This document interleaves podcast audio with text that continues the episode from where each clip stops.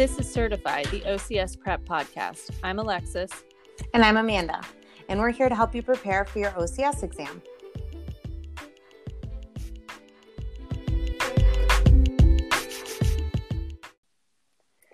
Everyone. So today we are going to start talking a little bit about hip pain.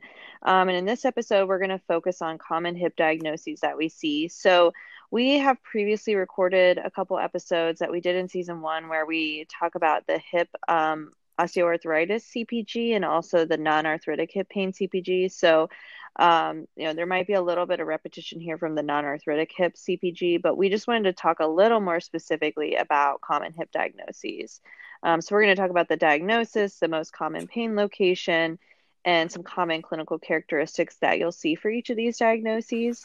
Um, and there really there are so many hip diagnoses, so we're not going to cover every single one, um, but we feel like these ones are important and they're commonly seen. So um, that's why we chose the ones we did to talk about. And then in the next episode, we're going to talk a little bit more about examination and treatment of patients with hip pain.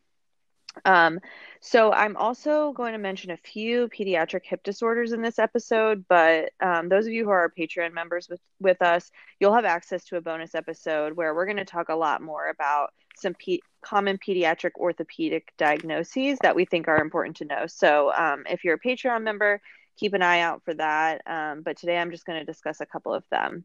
So, the first one I want to dive into is Legg-Calvé-Perthes disease. So, this is a pediatric hip disorder, um, and it involves ischemic necrosis of the femoral head, and it occasionally follows episodes of transient synovitis.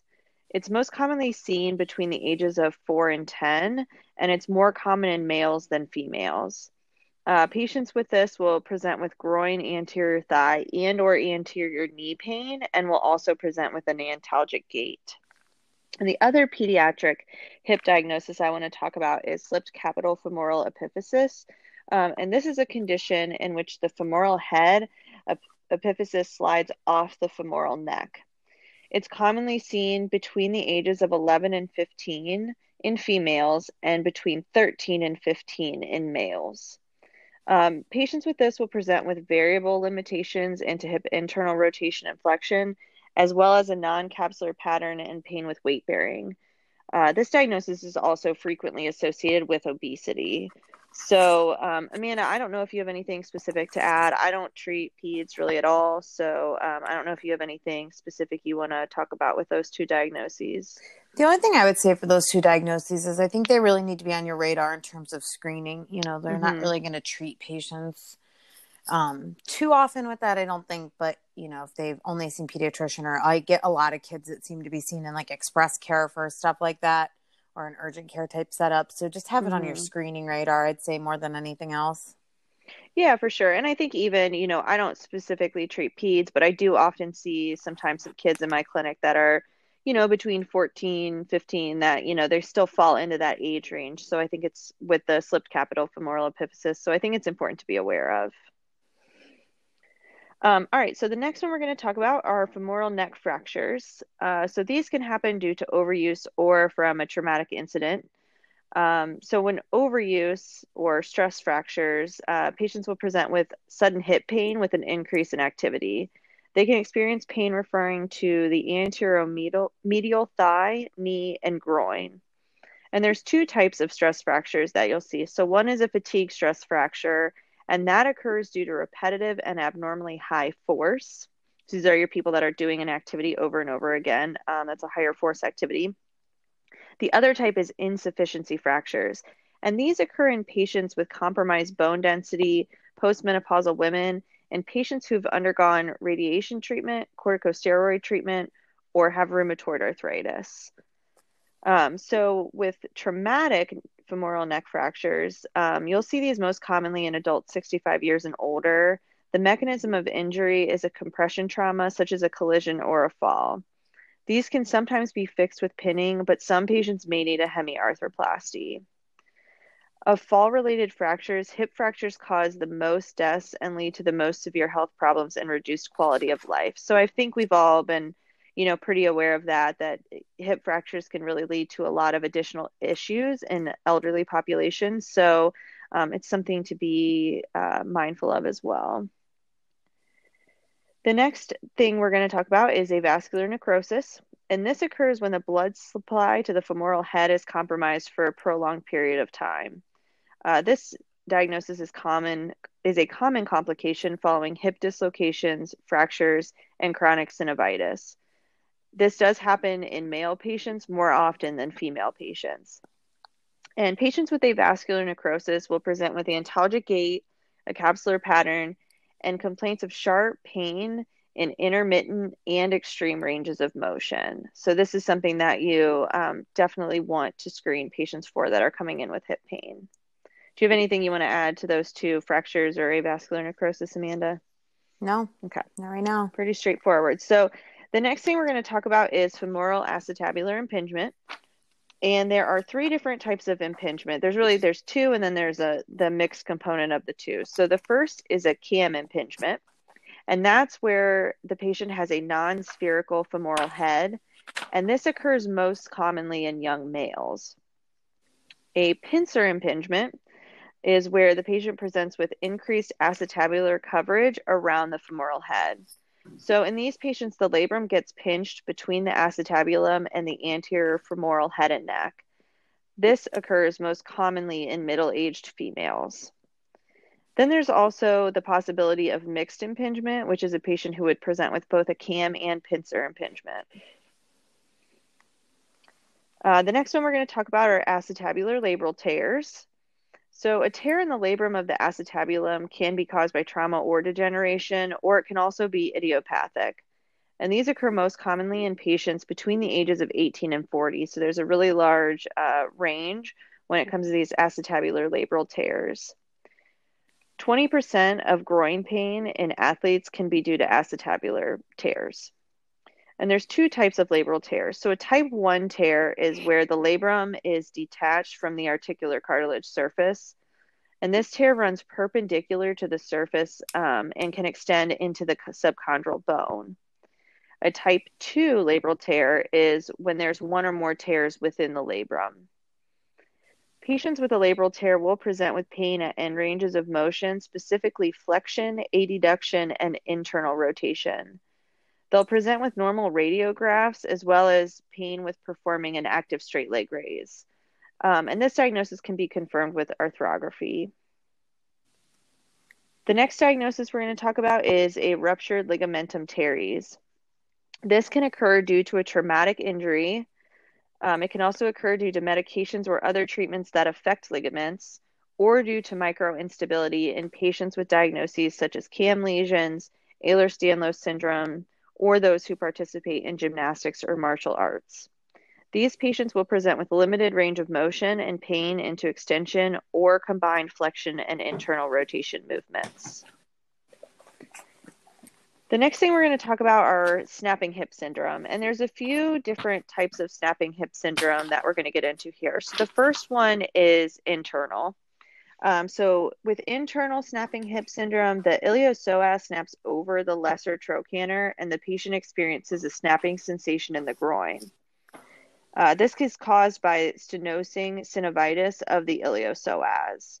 Um, and here I just want to know, I think it's important to, um, and really this is with all the different types of snapping hip, but it's really important to ask the patient exactly when they feel snapping or popping in their hip, I've often seen in my specific setting that patients will have um, popping in their kind of that anterior hip or in that um, internal, you know, kind of location.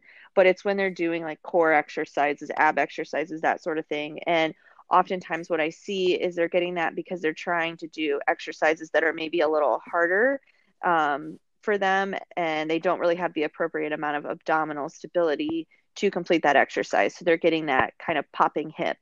Um, if you decrease the difficulty of an exercise, they're able to do it without the hip popping. So I think that's something to kind of screen and look for. It may not really be that stenosing synovitis of the iliopsoas. It might just be that they're, you know, picking exercises that are a little too challenging and they're getting that um, popping in their hip with it. The next type of um, snapping hip is external, and this is where the IT band or the glute max snaps over the greater trochanter. Then there's intra-articular snapping hip, which is due to loose bodies in the joint or labral tears. So, with any of these types of snapping hip syndrome, patients may complain of snapping or popping with ambulation. You may feel IT band subluxation with palpation, and they will likely present with a positive Ober's test or Thomas test. These patients generally respond well to conservative management. Anything you want to add with snapping hips or any of the other ones that we've touched on, Amanda? No, I like the point you made about you. You know, there are sometimes the patient's exercise selection on their own can contribute to that, and that's where I just think a good subjective history can help. Yeah, you know, absolutely. kind of weed some of that out. Right. I mean, if they're having it when they're walking, then obviously you know, you know something else is going on. But if it's only when they're doing exercises that you know they're trying to do some hip flexion or hip extension and it's requiring a lot of core stability, I just think it's something that we need to make sure we're looking at. Um, so the next thing we're going to talk about is bursitis, and this is something I'm sure we all commonly have seen. Um, and there's a few different types of bursitis we're going to touch on. So the first one is trochanteric bursitis, and this is a common cause of lateral hip pain that can radiate into the lateral thigh, groin, and the glutes. Um, and these patients will present with pain with palpation and active or resisted abduction of the hip. Another type of bursitis is iliopsoas or iliopectineal bursitis. These patients will present with anterior hip or groin pain that increases with hip extension, pain with end range passive hip flexion uh, and adduction, and tenderness with palpation of the involved bursa. The next one is ischial bursitis, and this occurs in females more than males. It commonly occurs due to sitting in a firm chair and results from chronic compression. Uh, this can also be caused due to a d- direct trauma to that um, ischial region. And the last one is gluteal bursitis. This is located above and behind the greater trochanter. It's most common in patients between 40 and 60 years old. And these patients experience pain um, that increases with walking and going upstairs, and also pain with passive internal rotation and abduction, as well as resisted external rotation. So those are the common types of bursitis, and I think this is something that we, you know, depending on what type of population you're working with, see quite often. Amanda, is this is something you see a lot. Yes. Yeah, yeah, pretty common. So it's good to be able to um, rule that in or out. And the last thing I want to touch on, well, a couple things. First of all, is tendinopathy. So, hip pain due to tendinopathy is most commonly caused um, by tendinopathy in the following muscle tendons. So, the gluteal uh, muscles, the rectus femoris, iliopsoas, and the hamstring. And I'm not going to get into specific testing for those things, but I think it's just good to be aware that tendinopathy in those specific muscles can often cause pain in the hip region. Um, and the big diagnosis for the hip that many of us see that I haven't touched on is arthritis.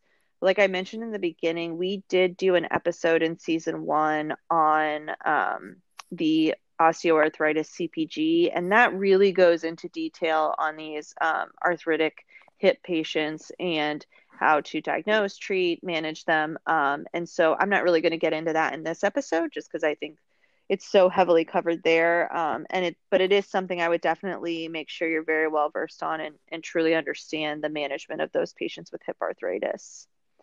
Um, anything else you want to add, Amanda? I don't think so. I think that kind of gives a good overview of some of the hip diagnoses that I think are important to know besides OA. Yeah, absolutely. So, um, you know, just making sure you have a good understanding of those, what types of things you're going to see in patients with these different diagnoses, how they're going to present, um, and like I mentioned, the next episode, we're going to get a little deeper into some different tests and measures for the hip, how to kind of rule some of these things in and out, screening for referral for these patients, um, and, and management of them. So, as always, if you have any questions, please feel free to send us an email, um, and we'd be happy to talk about any of these things further if you have any questions. All right. Thank you very much. Thanks.